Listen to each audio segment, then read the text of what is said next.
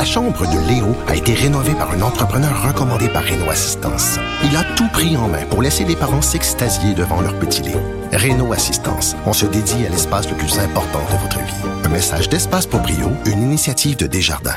Protégez vos dépôts, c'est notre but. La SADC protège vos dépôts dans les institutions fédérales, comme les banques.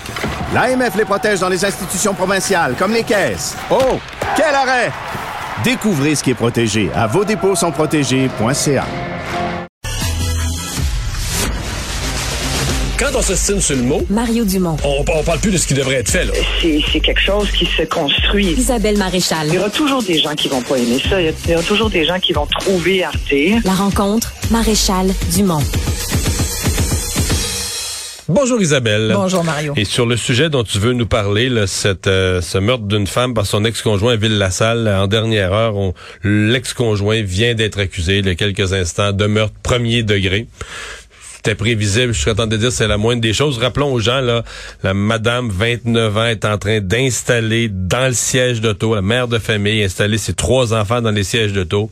Le gars arrive dans le dos, la poignarde. On a essayé de lui sauver la vie pendant la journée d'hier et finalement, en fin de journée, l'hôpital a confirmé là, Et- son décès. Écoute, c'était normal qu'on qu'on l'accuse, pardon, et qu'on l'attrape. Euh, ça a été fait devant témoins. Euh, Il y a même une amie de, de la victime qui a, qui a pu raconter ce qui s'était passé. Ça a été fait de pleine face devant les enfants. À 8h30 le matin, elle va reconduire ses trois enfants à la garderie et c'est là qu'elle est attaquée par son ex euh, de dos. Je veux dire, il y a, c'est un crime lâche. C'est surtout, bon, un huitième féminicide sur le territoire de Montréal et au Québec. Et sincèrement, j'aurais aimé aujourd'hui, tu vois, que ça retienne l'attention. Euh, beaucoup plus que d'autres nouvelles, euh, parce que je trouve qu'au Québec, c'est un vrai problème. Tu sais, on, on considère dans les statistiques que quand ça se touche 10 à 15% de la population, c'est un enjeu public. Des femmes victimes de violences conjugales, c'est 12 à 15% des Québécoises dans un contexte de euh, conjugal ou euh, d'ex qui ont subi au moins une forme de violence conjugale. Elles sont pas toutes tuées, là. heureusement. Il y en a à peu près une 12 à 15 par année. Je pourrais te nommer des noms. Tu sais, ce sont des femmes qu'on a Non, tendance mais il y a à eu une oublier. séquence l'an dernier, en 2021. Parce il y a que eu une la séquence pandémie a noire. fait exploser ces chiffres-là. Mais il semble pas s'être... Tu vois, huitième féminicide, on est au moins, on va dire, c'est c'est une par mois. Une par mois, Ouais. c'est une de trop. Mais par, pour toute cette, pour cette femme qui meurt chaque mois, il y en a des centaines par jour qui sont violentées. Tu sais, la violence conjugale, c'est quoi? Des fois, on dit, ouais, c'est pas clair, tu sais c'est pas que des femmes battues non plus, c'est de la violence verbale, la violence psychologique, Mais la dans ce cas-là, elle violence va des deux côtés, économique. par exemple. La violence psychologique, elle va également des deux T'as raison, côtés. t'as raison. Mais j'aimerais juste que pendant euh, cette chronique-là, que, tu sais, qu'on qu'on n'aille pas tout de suite à oui, mais il y a aussi des femmes violentes. Parce qu'en écoute, j'en ai tellement parlé de ce sujet-là, puis souvent ça vient. Je sais qu'il y a des gars qui sont qui subissent la violence de certaines femmes, mais 85-90% des cas de violence conjugale impliquent un conjoint violent, un homme envers sa conjointe. Non, puis dans le cas, de, ça la violen- dans le cas de, violence physique qui mène au meurtre, là, t'es à 80, plus que 85 tu dois être à 90 là. Exactement, exactement. Puis Mais- moi, oui, vas-y. Non, mais j'allais dire, euh, tu sais, dans ce cas-ci, on peut pas dire, ah, l'a pas vu venir, le gars, accusé, Voilà. arrêté par la police, accusé, envoyé devant un juge, ordonnance de ne pas s'approcher de cette femme-là. Elle, elle a tout fait ce qu'on dit aux femmes battues, aux victimes de violences conjugales de faire. On dit, Madame, appelez la police, plaignez-vous, dites-le à vos amis, plainte. portez plainte. Elle l'a fait. Elle est allée même se réfugier avec ses enfants chez une amie. Elle est sortie donc du domicile conjugal pour pour essayer de se protéger et protéger ses enfants. Le gars, il l'a couru après. Et puis, il avait menacé de le faire. il l'avait menacé, puis Il avait menacé de faire ça, puis il a chaque fait ça. fois qu'il la voyait, puis il la voyait souvent parce qu'il allait au-devant d'elle, parce qu'elle n'est pas allée dans un centre de- dernièrement, elle était chez une amie. Fait qu'il connaissait l'ami, il connaissait la garderie, c'est le père des enfants, qu'est-ce que tu veux?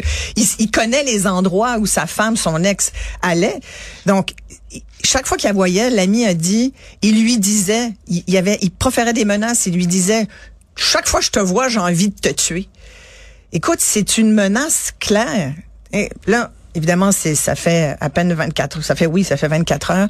Euh, est-ce qu'il y avait un 810, c'est-à-dire une interdiction de Je pense que oui, mais. sans doute. Mais moi, ma Mais- compréhension de ça, là, Mais comment que- moi ce que je- Moi, ce qui me, à chaque fois, là, ça me fâche, Mario, parce que je me dis, comment ça se fait? Tu sais, on vient de dire, là, cette femme-là, elle a tout fait ce qu'on lui avait suggéré de faire. Des fois, on reproche aux femmes de rester. Elle est partie. Comprends? On dit, hein, pourquoi qu'elle est restée? Puis on dit, mais oui, je l'aimais. Moi, on, juge beaucoup les femmes euh, qui sont victimes de violences conjugales, ce qui contribue au tabou d'ailleurs, puis au silence, puis à l'omerta, puis bon, puis au fait que les femmes s'en sortent pas parce qu'elles n'en parlent pas. Ça contribue à l'isolement. Elle, elle a réussi à prendre son courage à deux mains puis à dire pour le bien-être de mes enfants, puis pour ma propre sécurité, j'ai pas le choix de, de quitter cette relation. T'as le droit de quitter un gars que t'aimes plus ou que t'estimes qui est violent. T'as le droit, là, plus. tu sais. Voyons. Donc, et, et ce qui me fâche, c'est que ayant tout fait ça, le système l'a laissé tomber. Le système n'a pas protégé cette femme qui a pourtant, pourtant pro- Hmm. Mais posé c'est- tous les C'est gestes. ce que j'allais dire, mais le système considère l'avoir protégé en avec le ce qu'on appelle un 810, là, en émettant une directive de la bouche du juge disant tu ne peux pas t'approcher. Alors moi, ce que j'en comprends de ces directives-là, c'est que les hommes qui les respectent, c'est ceux qui de toute façon auraient jamais assassiné leur conjointe, là, qui, ouais. qui disent bon peut-être je me suis choqué un soir, je suis allé trop loin, mais là qui ont aucune intention, qui feront jamais un geste comme ça. Puis là le juge leur dit de pas s'approcher, ils respectent ça, ils s'approchent pas, ils jasent avec leur avocat, leur avocat dit garde, il faut plus que ça se reproduise, on va te sortir de là, puis là, ils comprennent qu'il faut plus. Mais celui qui est vraiment violent, là, qui est prêt à aller plus loin, plus loin, puis plus loin, pas dire que l'autre n'était pas violent s'il l'a été une fois, mais celui qui est prêt, Le gars qui va exploser. là. ben lui, là, la que- directive, là, il s'en fout, mais il n'y a pas de mots pour le dire. Tu comprends? Il est prêt à faire face à la prison à vie, il est prêt. C'est la directive 810 du juge, ça. Là, Mais t'as le, pense- t'as le bracelet. Minimalement, là, t'as le projet. Ben c'est un projet pilote, là, Le qui pro- commence. C'est très intéressant, ça, ces bracelets anti-rapprochement. Euh, Parce que si elle avait été dans une région du projet pilote, Ouais. cette dame-là serait peut-être en vie. Peut-être, oui. Puis on souhaite. Il y en a 500 là, qui vont être déployés. Ce qu'il faut comprendre, les bracelets anti-rapprochement, c'est vraiment des bracelets là, qui, dès que la, le, le conjoint violent ou potentiellement violent s'approche de la victime, ça sonne. Et Ça, ça, sonne- ça avertit la victime, ça sonne au poste de police aussi. E- Exactement, c'est ça. En fait, de ce que je comprends, est-ce que ça avertit la victime aussi ou ça avertit d'abord la police qui avertit la victime? Moi, j'avais compris que c'était les deux. Ben, façon. on va souhaiter que ça soit les deux, mais il faudrait que la conjointe ait, ait donc un dispositif aussi. Peut-être c'est par téléphone cellulaire. C'est très nouveau. Euh, les 500 n'ont pas encore été déployés, mais c'est en train de. Là, c'est Geneviève Guilbeault qui avait annoncé ça euh, il y a quelques mois. Fait que ça, c'est une mesure, mais c'est pas suffisant non plus. T'sais, euh, cette femme-là qui est allée se réfugier chez une amie, euh, il y en a combien d'autres qui vont dans des centres de refuge pour femmes battues? Euh, il en faut plus de ces ressources pour femmes, mais j'en profiterai pour dire aussi, euh, il faut des ressources pour les hommes. Puis ça, il y en a pas non plus assez. Euh, S'il y a des gars qui nous écoutent, là, puis parce que je veux le dire, là, à quel point c'est important. Si t'es un homme violent, si t'es un gars qui sait qu'il y a des pulsions parfois là, que t'es pas capable de contrôler, t'as des ressources.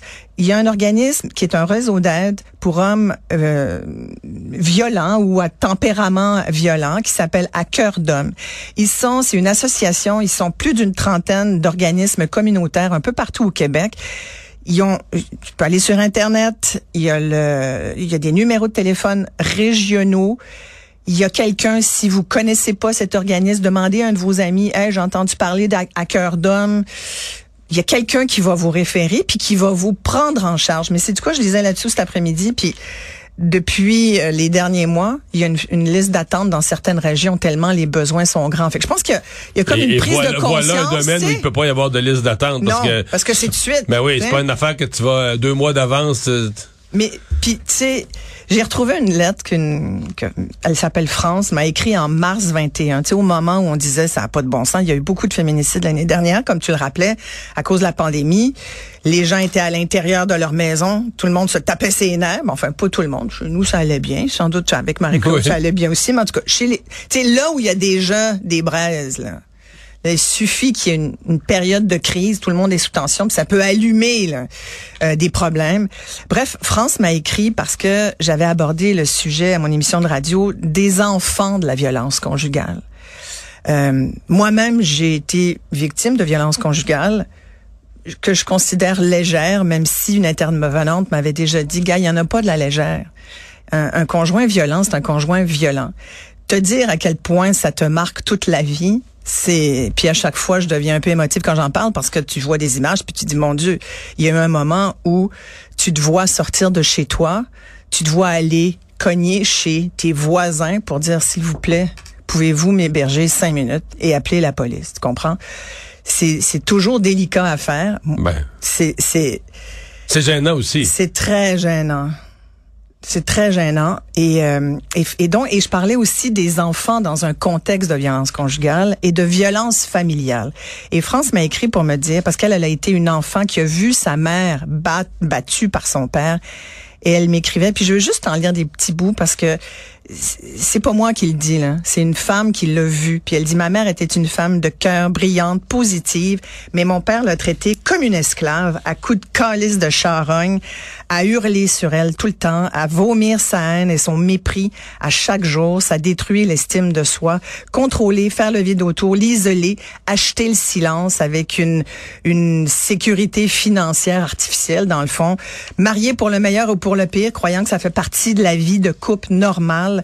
Ma mère, paralysée par la peur, était même plus capable de me protéger, était devenue aigrie.